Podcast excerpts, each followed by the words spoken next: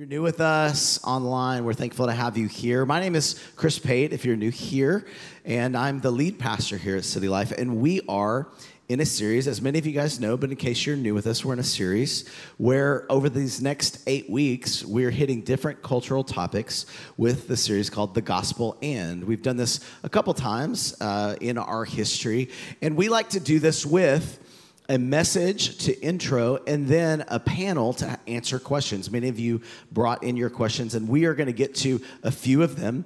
And the ones we don't get to today, we actually will be going back for our online. They will be on YouTube. You can check them out if you're interested. And I will say this isn't exactly a Q&A, question and answer, as much as it's a Q&R, question and response, okay? We don't come across as the ultimate authority and speaking on behalf of all church, okay?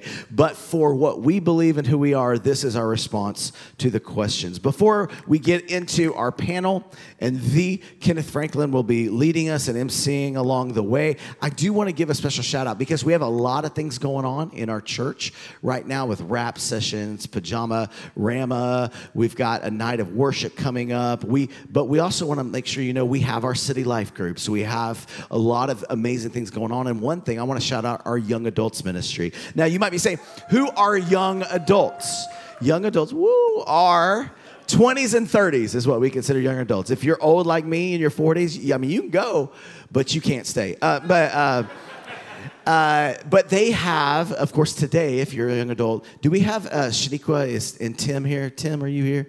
I know you look the same height when you sit, but when you stand, you're you're different than all the rest of us. Uh, so, but they will have a uh, lunch right after this at Torchy's Taco that you saw. But also, we want to encourage you go on the app, go on our website. We have our young adults retreat, our first retreat. We're so excited to be able to do it. And now to the 30th is $75. It's going to go up to $90. Make sure you sign up. You want to be a part of this great opportunity to build community, get to know some other young adults. Cool, great, great. I'm gonna hand it off to the Kenny. City Life Church was going on this morning. How you guys doing?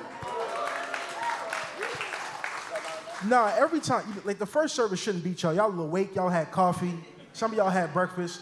City Life Church, what's going on? How y'all doing? All right, cool, cool, cool, cool.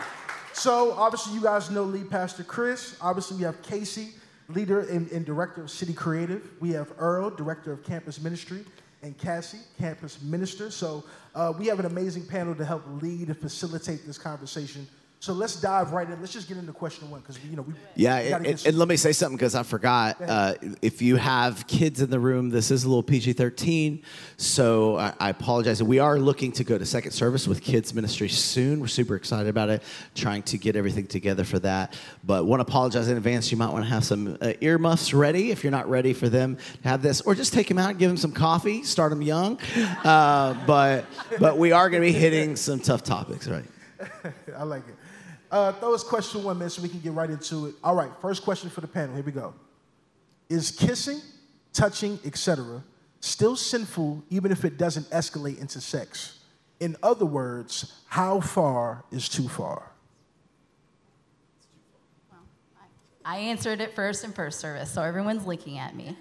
Um, so, first of all, I want to remind you guys that these are questions you submitted last week, and this was the number one favorited question of all the questions that were submitted. So today we're going to try to go through the ones that were very highly favorited. So we just wanted to remind you of that. And again, to reiterate, when service is over, we will go from this stage to the studio and we are going to continue answering questions. So you can pull it up on your phone, on YouTube, or if you're online, we're just going to seamlessly appear from the stage to the studio. It's going to be magical.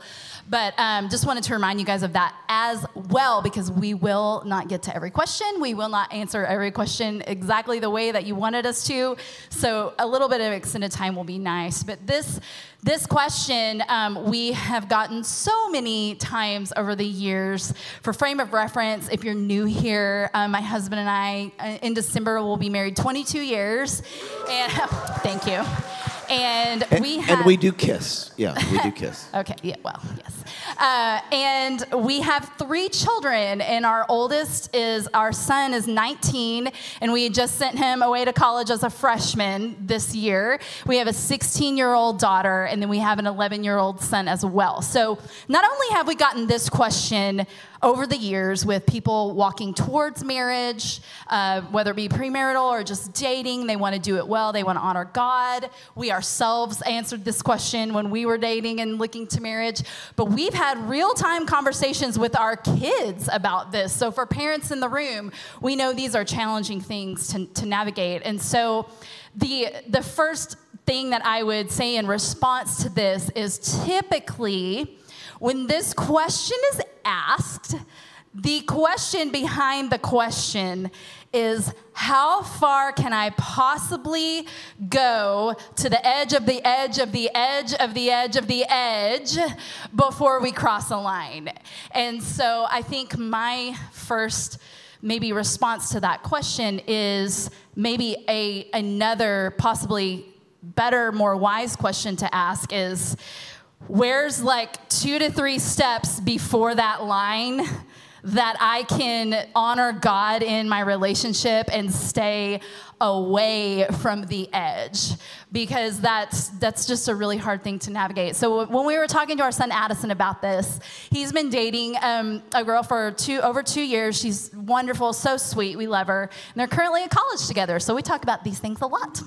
And one of the first conversations we had about dating and about boundaries, physical boundaries, was we we kind of introduced this idea of the law of diminishing returns. Right? A lot of you are familiar with this. So we told him, you know the first time that you touched Andrea's hand, oh my gosh, it's so exciting. So, woo, oh, man, we, we held hands, we touched. And it's so exciting. And still, honey, 22 years later, just, just now, just now, that was exciting. Um, but what happens is the 10th time that you hold hands, that same feeling maybe diminishes a little bit because you're used to it. It's familiar. Yet there's something inside of you that has a desire to want more of that emotion, more of that feeling, more of that spark because God created us with desires in the in a wonderful, beautiful way. And so it is very natural when you're with someone care that you care about that you want and desire to keep extending and, and extending boundaries. But the problem is, is the diminishing return. So holding hands is no longer enough. You know, hugging, kissing may no longer be enough. And that's when we begin to get in kind of some dangerous territory that we navigate. So I know for us, when we were dating, um, we and we told our, our kids our story, we had for us to determine, okay, we know ourselves. Um, we the heart is deceitful, but also we've experienced physical things, and we know, and we had to ourselves back up the train a little bit because we started kind of pressing some boundaries that we were not trusting ourselves anymore.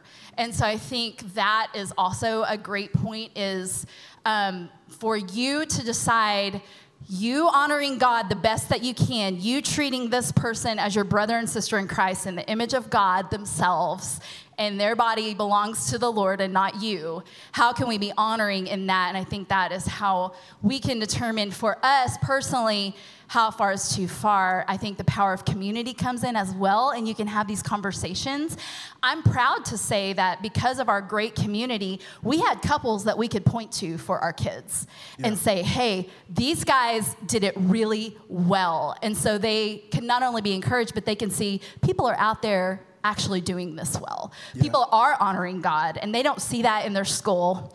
They don't see that anywhere else. But in the church community, we've been able to point them to those people. And so I think it's just definitely a matter of honoring God and how you do that. And then as you're navigating that question with children or with friends or with family members, um, maybe the wrong question is how far is too far. Maybe we need to ask why are we asking that question? Good, yeah. Cassie. I would agree with that. And I, I, you made a really great point with like the three steps, like ahead thing. And that's something that um, you learn in the School of Campus Ministry. They, ta- they take you through a class about integrity. Um, and they say, you know, set the bar up here so that when mistakes happen and when you slip up a little bit, it's not uh, the full slip up of having sex, but you are leaving some leeway, right? So you have that extra, like, kind of comfort zone. But in addition to that, I think it, you you're absolutely right about just the heart is deceitful, and we're going to tr- want to push that line. So try to lean the other way and set up those boundaries to where those things just are less likely to happen. Um, but I think where a lot of this, the feeling behind this question comes from, is people having this perspective that self control is something that you only exhibit before you get married, and that you don't have to have self control after you get married, which is untrue, and I'm sure we'll get to later. Anybody but- married in this room can knows the answer to that. yeah, but um, it's important to exhibit self control, not because we are trying to, you know, stop something from happening, but because our God asks us to be self controlled in everything that we do. And it's not just this one aspect, and it's not just for this part of our lives, it's for all of it. Yeah. Yeah, I, th- I, I think I'm going to speak from uh, a, we're used to be single male, uh, now husband uh, to my beautiful wife Sarah. But even talking with the college students on the campus, and a lot of men ask that question: How far is too far? You know, how far can we get to that edge? And it speaks a lot of, to the heart. But I remember even me growing up and being with my wife or my girlfriend at the time for seven years. That was always the looming question: How far is too far? How far can we get? And then Christ came into our life, and it was still how far can we get because we have this proclivity of wanting of, of this heart towards sin or bent towards sin. And, and it, it didn't change until i started to ask myself how much do i trust myself? And how much do you trust yourself? Because if you do trust yourself most of us uh, when it comes down to kissing and touching are not going to do it in public. There isn't this level of kissing and touching unless you you know are that couple and uh, we know couples probably that are like that but i'm assuming we don't have a lot of people in here that is just ready to just go in front of people but um, but typically you are by yourself when you're doing some of this stuff and that's where you have to put things into context and in perspective. Like most of us don't like doing this dating thing only in public but we like to do it and spend time with with one another. We like to do it alone, and then there's in that point, in that moment, where if you feel like, man, I trust myself with the whole kissing, with the whole touching, with all of that stuff like that, for it to not lead to lust.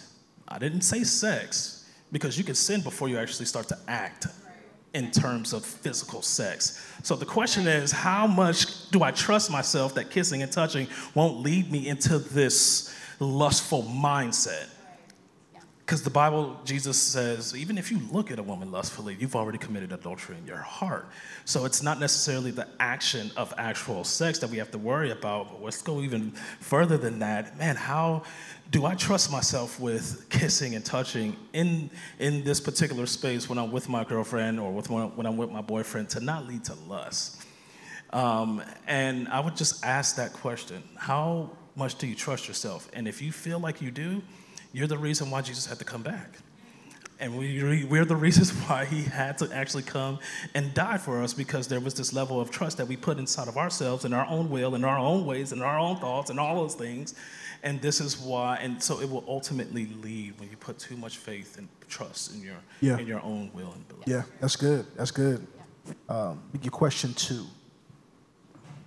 Question two How do I defend Christianity, Christianity to the LGBTQ community in friends?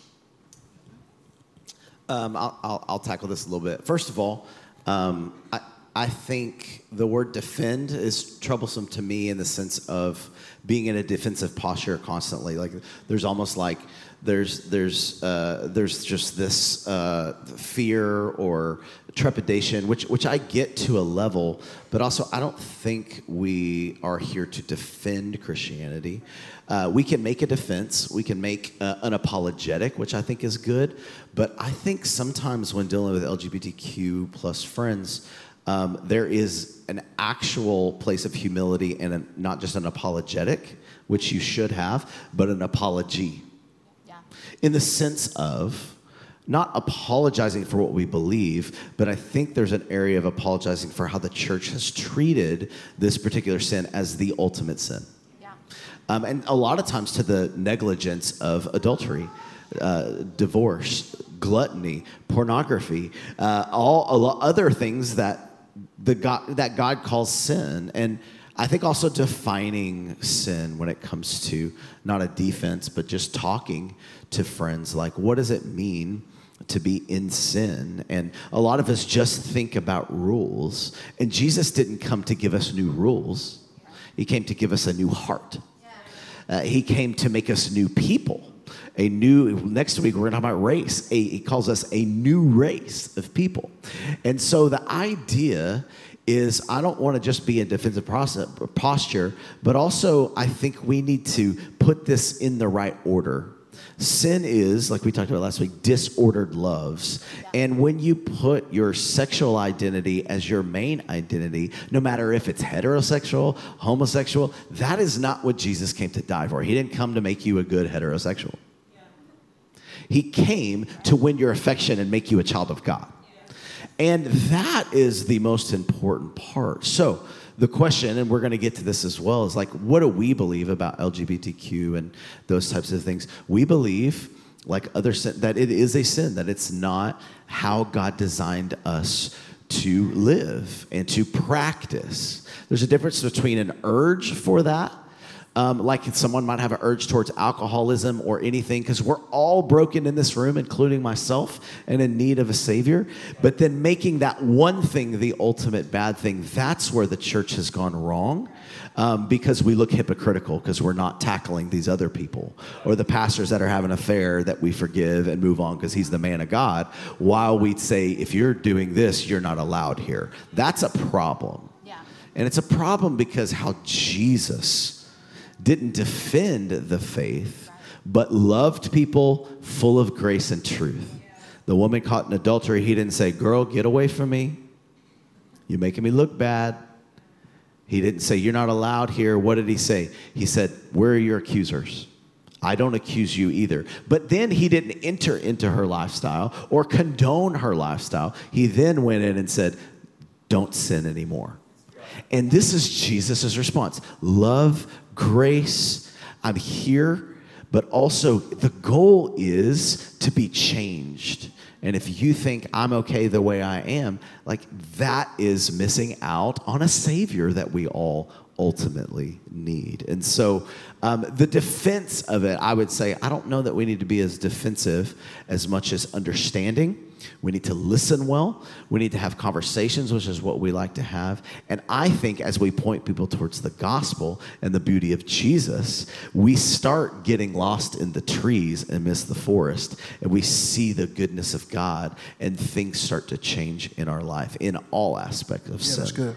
Earl? Yeah, because um, the whole defend thing sounds like we, at times, especially being on the college campus and seeing this the LGBTQ community um, go through just so much, man. And the thing about this, the community, and the thing about what we're seeing with this generation and on campus anyway, is, is that they live in this particular culture of having to defend, especially when people who call themselves believers talk with them, it's almost like asking this particular question how do I defend Christianity? What they're seeing is how do I have bullets in the chamber to shoot back at them in order for them to be able, in order for me to prove my point that they are in some specific special sin or, or, or something like that. And um, I know in, in a lot of our experience, there, I'll even give an example of, a man um, who loved, loved, loved, loved.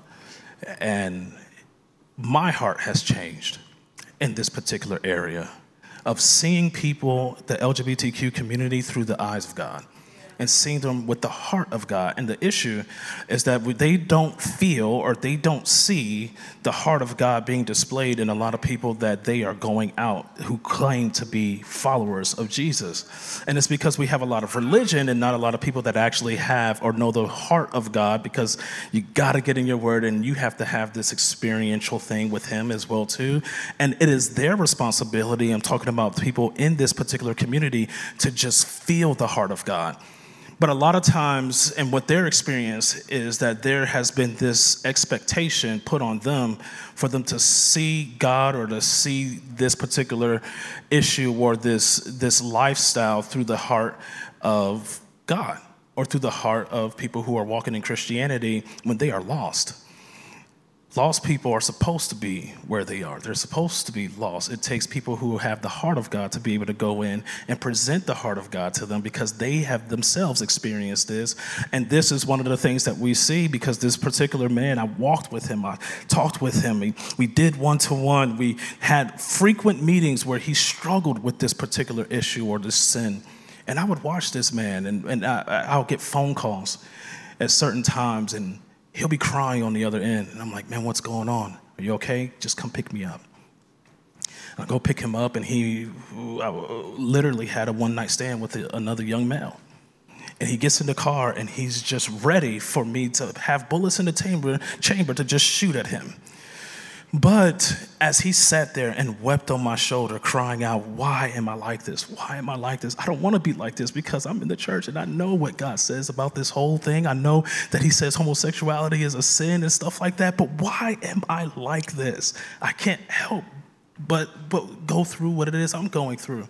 And he's so shocked because even though this black man is picking him up and knows about the word and does not necessarily struggle in this particular area of sin. But I know all of his mess and all of his junk and all of his things that he's going through as I'm picking him up. He's taken back and he's shocked a little bit because he's seeing the heart of God being displayed as I let him lay his head on my shoulder. As I'm like, you know what? I understand. I don't understand in some ways, but God understands and God sees you and He loves you. And though I think there's something when, when Pastor Chris just said, they they hear a lot of people with the whole defense thing try to shove truth, truth, truth without the grace and without the love and without the and so it's it's both and it's that grace and truth ultimately leads to that love of God in that particular person's life. And so how do I not it's not necessarily what Pastor Chris said how do I defend Christianity? It's how do I know more of God's heart? So that I can be able to display that heart to the people that really need to feel the heart of God for their life. Yeah, I think that's amazing. Absolutely. Question three. All right, here we go. Is masturbation a sin? What's the best way to avoid masturbation when you've been struggling with it for a long time? Okay, we got to hit the first one first. Um, is masturbation a sin? Uh, when we look in Scripture, it's pretty silent about it. Um, there's not a scripture that says, Thus saith the Lord God Jehovah Jireh, thou shalt not do this. Um, uh, and yet, there are implicit truths and explicit truths within the, the scripture. Um, for instance, as we mentioned earlier, Jesus. Uh, actually, because he's not trying to get to a rule, he's not trying to get you to a target, because we all miss the target. That's what sin is. But ultimately he's trying to get to the root. So he doesn't go, let's let's talk about masturbation, let's just talk about adultery. Although he hits adultery, he actually goes deeper and he says, if you even look at a woman lustfully, you, you've sinned in your, you've committed adultery in your heart. Because he's going, I'm trying to change your heart. He's not just trying to make it harder, but he's coming in to say, I'm here to do a deeper work because that's what I want. I don't want just a bunch of rule followers because then you have this expectation God, I did it, so where's my blessing? And it's transactional versus recognizing you did it, and won't he do it? Um, and that's what the gospel is and says. And so, there's, it's not explicit in making this a sin, but it's implicit even in the potential idea of lust specifically. And lust and pornography, that was a question we're not getting to. Some, uh, someone even asked, why is pornography bad? Because I know it's so normalized in our culture. But the idea of pornography is you are objectifying someone else for your own good ultimately. And it leads from mind in mind into roots of other things that come out of fruits manifestation in your life, in how you perceive women or men if you're a woman lusting after a man. So we don't want to continue to perpetuate that. I will say this though.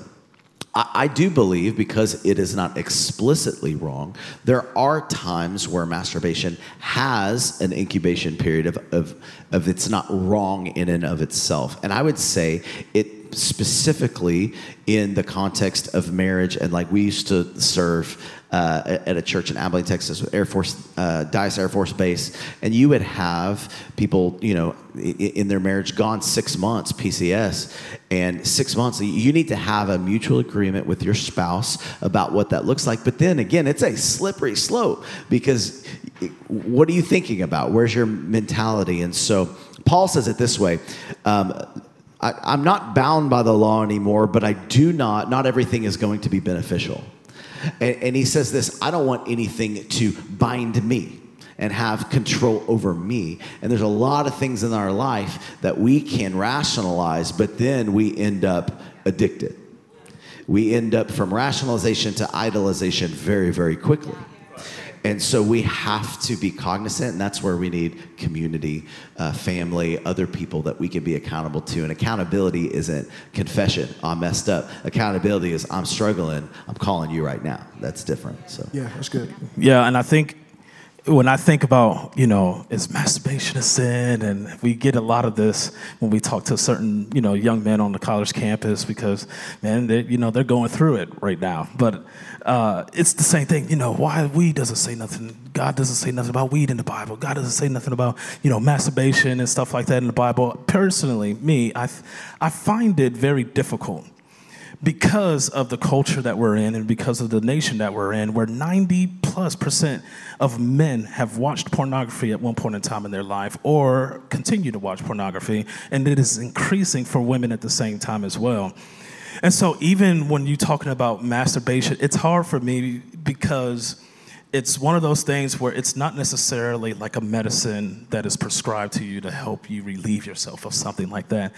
It's hard for me to believe that you can actually get to the point of masturbation without having this lustful thought process or the images that you've seen in the past or the images that you continue to see because you need those things to arouse yourself to get to the, even the point of masturbation. So even though masturbation in itself, the actual action of doing it, can you truly say that you are completely a clean slate in your mind and your heart while you're actually doing the action?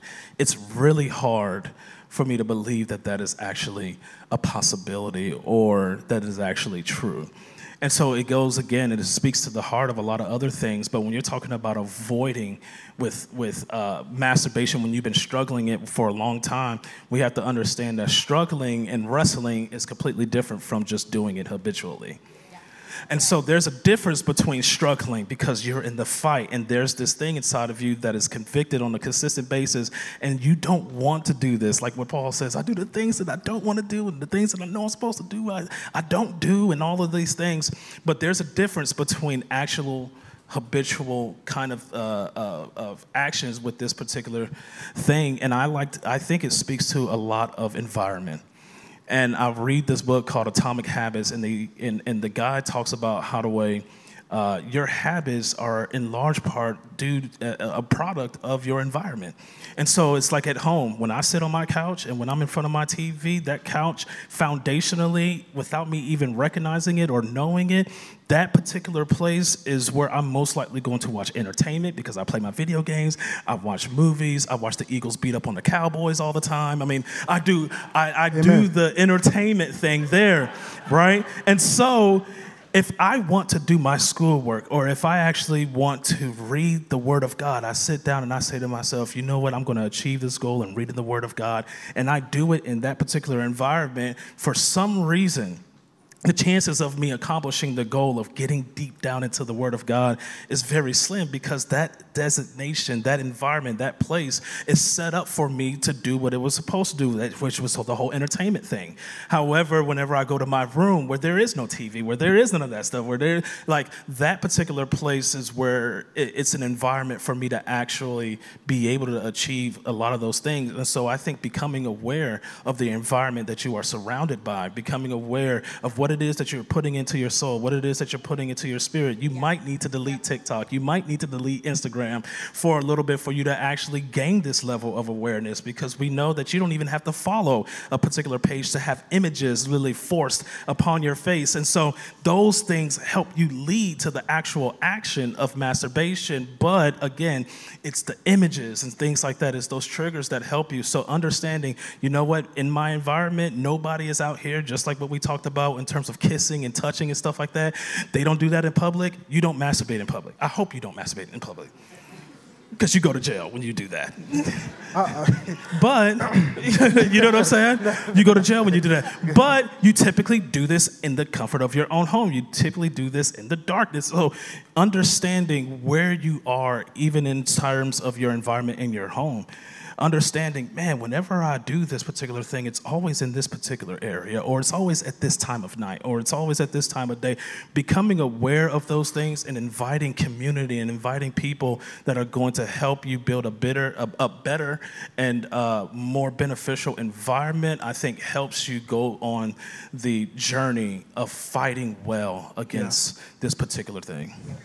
Yeah, I'll add on as well. I think at the heart of masturbation, a lot of the reason uh, behind people why people do it is a, just a desire for intimacy. And the desire for intimacy in and of itself is a really good thing. It's a gift that God has given us, and it has just been twisted and perverted into sin, into lust. And I, I just wanted to make sure like we're affirming like that desire is a good thing and in terms of how to avoid masturbation, if you've been struggling with it for a long time, that could look like finding different avenues of exploring intimacy in just in different ways. So via friendships, through accountability, just putting that same thing that's already, you know, it's already there, but just directing it somewhere else. Yeah, it's good. It's good. Let's move as we're trying to get to the rest of these questions here. This is good. Number four Is it theologically defendable to be LGBTQIA affirming, not just welcoming or tolerant? And where does our church stand? I think we covered some of that. Is God's directive to be fruitful and multiply an, ex- an explicit admonition against the LGBTQ lifestyle? Yeah, this one's tough because when you use the word affirming, uh, we need to make sure we have the same definition. People have different definitions. Even when you use the word love, right? Because people think, well, you're not loving that person if you don't affirm them. Um, but I would say, uh, when I played football in high school, um, my coach didn't feel very loving when he made me do things I didn't want to do. Um, and disciplined me to run, but I would actually call him a bad coach if we weren't conditioned well and out on the game get destroyed. And so we have to define some of these terms. Um, love, because love has truth in it. Paul actually says, love rejoices when the truth reigns.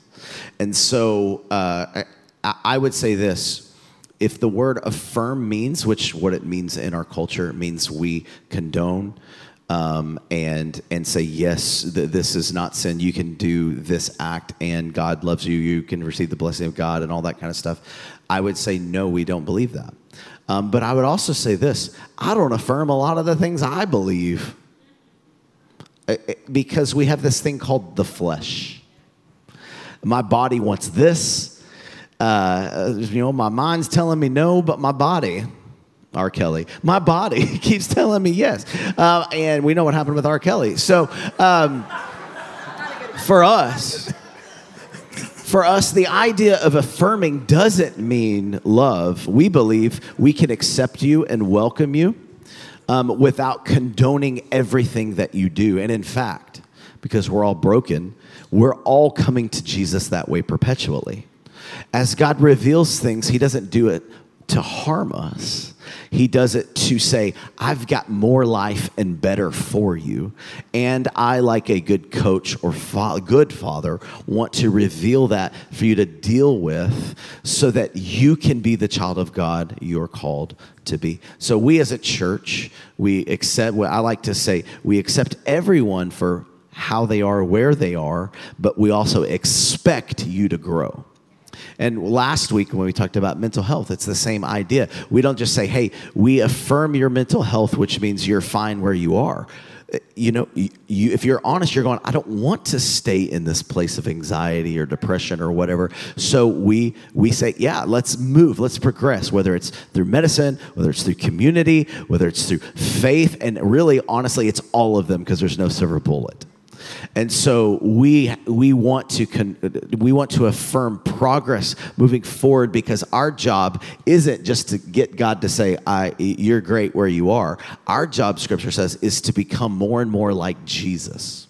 That's where we're called to be. And we all have different stages and levels. So the second question, uh, where does our church stand uh, uh, stand uh, but I'm sorry. I'm sorry, not the second question. Go back, go back. I can't third question. The second part of that fourth question. The second part of that question. There you go. Okay, sorry. There we go. There we go. Uh, is God's directive to be fruitful and multiply an explicit admonition against the LGBTQ lifestyle? I would say that's more the effect of the explicit command of a man and a woman. The first idea of unity in diversity, of having two different people um, that God requires to come together, and that beautiful uh, friction that comes with a different person that is different like you, that actually makes you more like Christ, is the actual explicit call, and then the effect would be multiplying and uh, being fruitful ultimately. So, anybody else?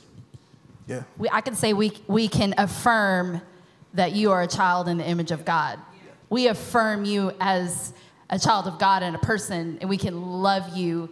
And so we, we can affirm in that sense because we can recognize and see the dignity in you as a person and honor you and love you as a person. So if we, if we affirm anything as believers in, in, in our church, that's we are affirming them as someone made an image of God and putting them on a just the same level as all of us and not looking at them differently because of this one thing about their their life. Yeah, yeah, yeah. So affirming the image of God and not the lifestyle. I like, yeah, I think that's good. Uh, question five. Here we go. Though society is normalizing it and making it difficult to have an opinion on the topic, how must people of the church handle the topic of transgenderism? All right. Um, again, it's kind of the same idea in terms of the whole LGBTQ community as a whole. I think I'm really a big proponent about knowing the heart of God for them. I was watching this uh, documentary called What is a Woman? Everybody was talking about, man, watch this. It's going to be great. It's going to be good. And you could typically you watch that and recognize that it is very one-sided when it comes down to politics and stuff like that. But I remember the Holy Spirit showing me and saying to me, Earl, I want you to actually listen to what the people who cannot define what a woman is, what they're actually saying. And what they're actually saying is, who am I? What is the heart of God for my life? And the reason why they're asking that question is because they don't know, because it is only found in the heart of Jesus Christ. It's only found in the heart of God. And again, that goes back to the reason why, and God has placed a responsibility because it is His job for Him to reveal that heart to his people. And we know that he did that, read the Bible. He did that through sending his son and dying on the cross for our sins, all those things. But also you having a personal encounter through the Holy Spirit with God so that he can share with you his heart for you, his heart for your particular sin, his heart for all of those things. It is our responsibility and it is our job to know his heart and to be able to communicate that heart well to the people.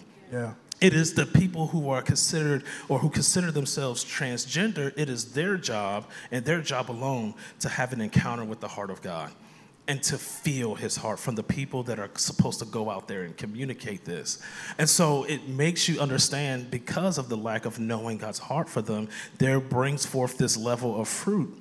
Because if they don't know the heart of God, the world will teach them their life, their identity, the purpose, what all of that stuff is supposed to be. And the fruit of that is a bunch of confusion. The fruit of that is a bunch of not being secure in who God created them to be. And so we're trying to affirm people, right, in the image that God created them in and it's hard for them to recognize that because they don't know the heart of god because again they're hearing a bunch of people evangelicals or whatever you want to call it and i'm telling you the truth because we see this on the campus every single day they are ready to battle people and they are ready for them to be handled in a certain way by christians they're waiting to be handled in a certain way by the church. They automatically know what the church is going to say to them. They automatically know what the church's heart and how the way they view them because of their personal experiences. And so it's one of those things is again, it's it's not it's not uh, if you're looking for some newfound information about this you're going to be very disappointed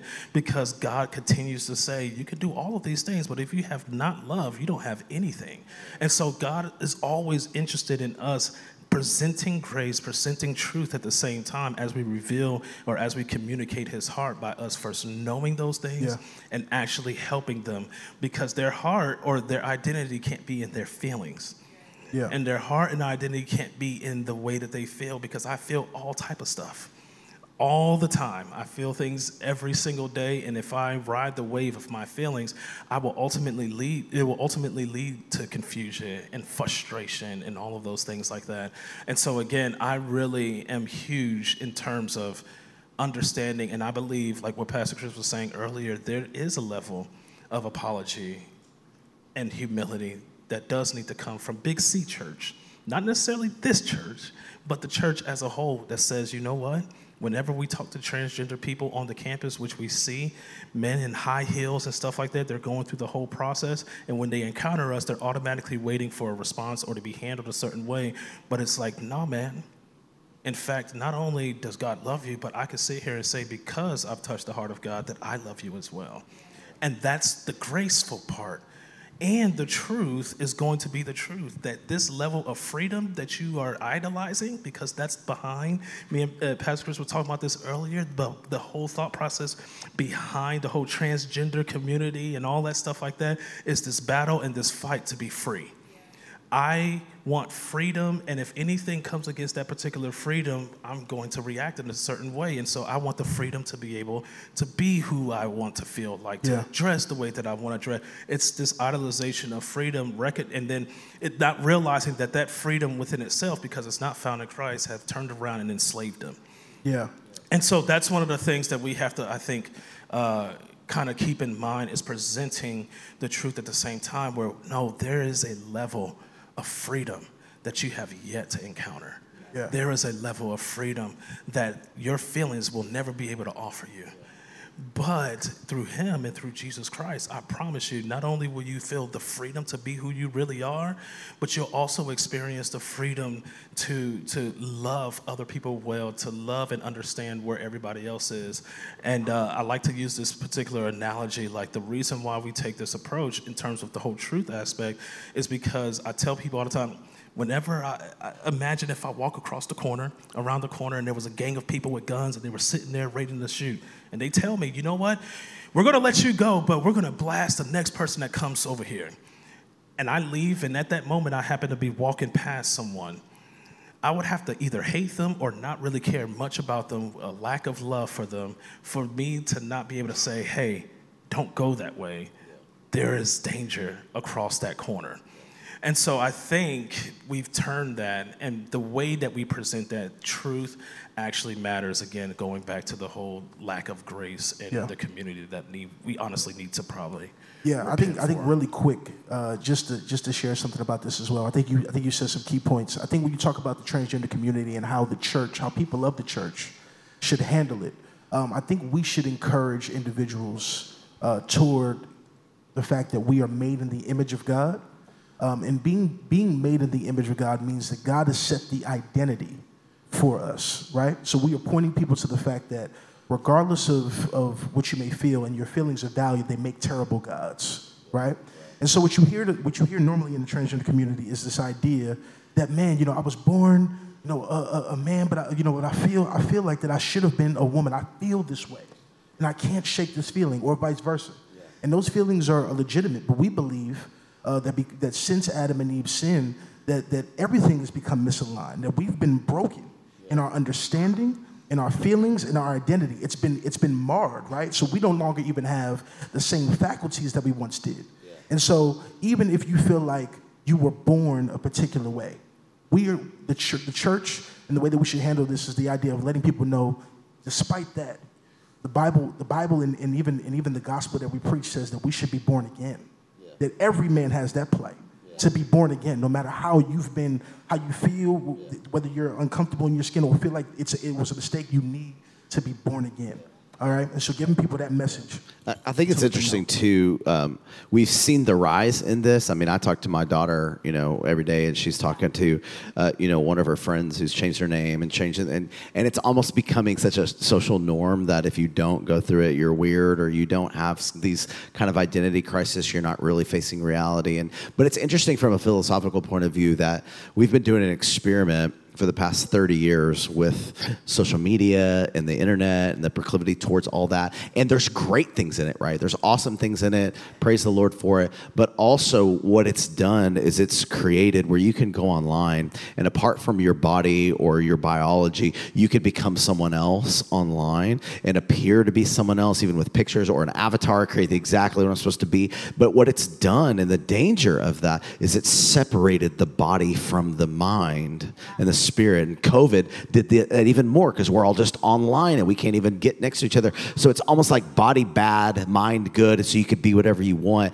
And I think when we come and talk about the gospel and Christianity, this philosophy, this ideology, what Christianity says is that no, you're a whole person and your body matters. Your body is a part of your mind, and we don't want to disintegrate that self because it disintegrates the rest of your life, but we want that to be integrated. And that's what Jesus came to fix integrate all of that my beliefs with my body, with my mind, ultimately becoming like Christ. And so I think it's a good thing to talk about it in the sense of like, why is this such a norm? Why is this happening?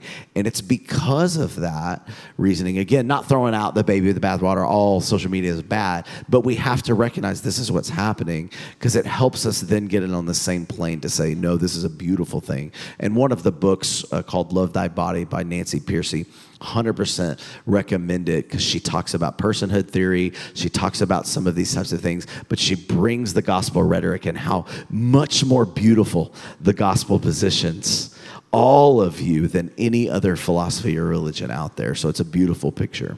Yeah, 100%. All right, we literally have one more question. One person has to tackle this. Let's get to it. Why is having a ring ceremony in government papers the key to having sex with a partner? The key. The key. The key. That unlocks the door. I answered it first service, so I'll, I will take a stab at it.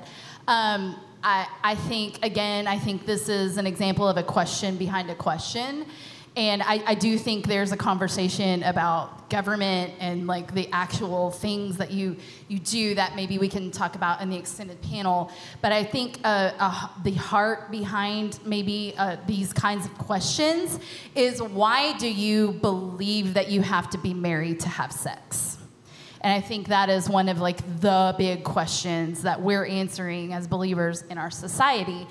And I I just think that we are a product of an over sexualized, over, over, over sexualized culture. You cannot turn on the TV. You cannot pick up your phone. You cannot pick up a book on a newsstand. You can't watch a commercial without being bombarded with a sexual culture and an over sexualized culture. And I think what our culture has told us that maybe we've let some of these things into the church that we've listened to is this idea of I cannot live without sex. I can't physically do this. I'm created a, a, physical body with needs, and therefore I can't live without this. And that is very problematic for many reasons. First of all, we have to look at the single person and they go, well, if this is God's great and good gift, then how is that need going to be met for me if I never get married? And I think the same question is answered again with our secular culture that has said, this is your primary thing. This is the ultimate thing. Our, our culture has made sex God. It really has. we there's an idol of that in our culture that plays out in many different ways. And again, the, the it, this all points to this is the ultimate thing that I am after. And we would say sex is not the ultimate thing. I think even for believers and Christians that that get married and, and they did it right, they waited, and it's like my my goal of getting married is so I can have sex. And I can have it whenever I want, all the time, 24 7. I made it this far. I deserve this. And anybody in this room that's married will pro- is probably laughing maybe outwardly or inwardly because you know that's not actually true. It, you are not actually 24 7 whenever you want all the time. And so there is this idea that even in marriage, that this is the ultimate goal of marriage. This is the ultimate thing and I just, I want to tell you that it's not. And I think that we have, uh, at, at, some level, believed a lie in our culture that has said this is the ultimate thing that you can go after. And I'm going to tell you that Jesus is the ultimate great good above sex. Above all the things that are surrounding that. If something, God forbid, something happened in our marriage that physically made us unable to perform the physical act of sex, I can be happily married for the rest of my life and have an intimate, wonderful, sweet marriage with this man without sex. Now, we believe healthy marriages under God that are people that are married should be having sex. I feel like I need to say that. But can I live without sex? Yes. Can I live without Jesus? I can't. I cannot live without the presence of God in my life every day. And He is the ultimate best good. And we are battling that every day because since the very beginning, we have defined God has said, This is good. I am the ultimate good. I've decided what is good if you will trust me. And from the very beginning in the garden, the first decision they made was God, I don't think your ultimate good is actually what's best for me. And we've done that every day of our life ever since. We're continually saying, I think this is the best good for me. And so we actually don't really believe that Jesus is the ultimate best good, but we on this stage will all tell you that he is. And so I think we need to redefine our expectations of what sex looks like in a marriage and also as the ultimate only goal that we're after and seeking because that can just be really dangerous even for believers that believe it's a good thing within marriage but we are a product of an over sexualized culture and an isolated culture and that is a very very very dangerous combination yeah well uh, first of all thank everybody on the panel man this has been great uh,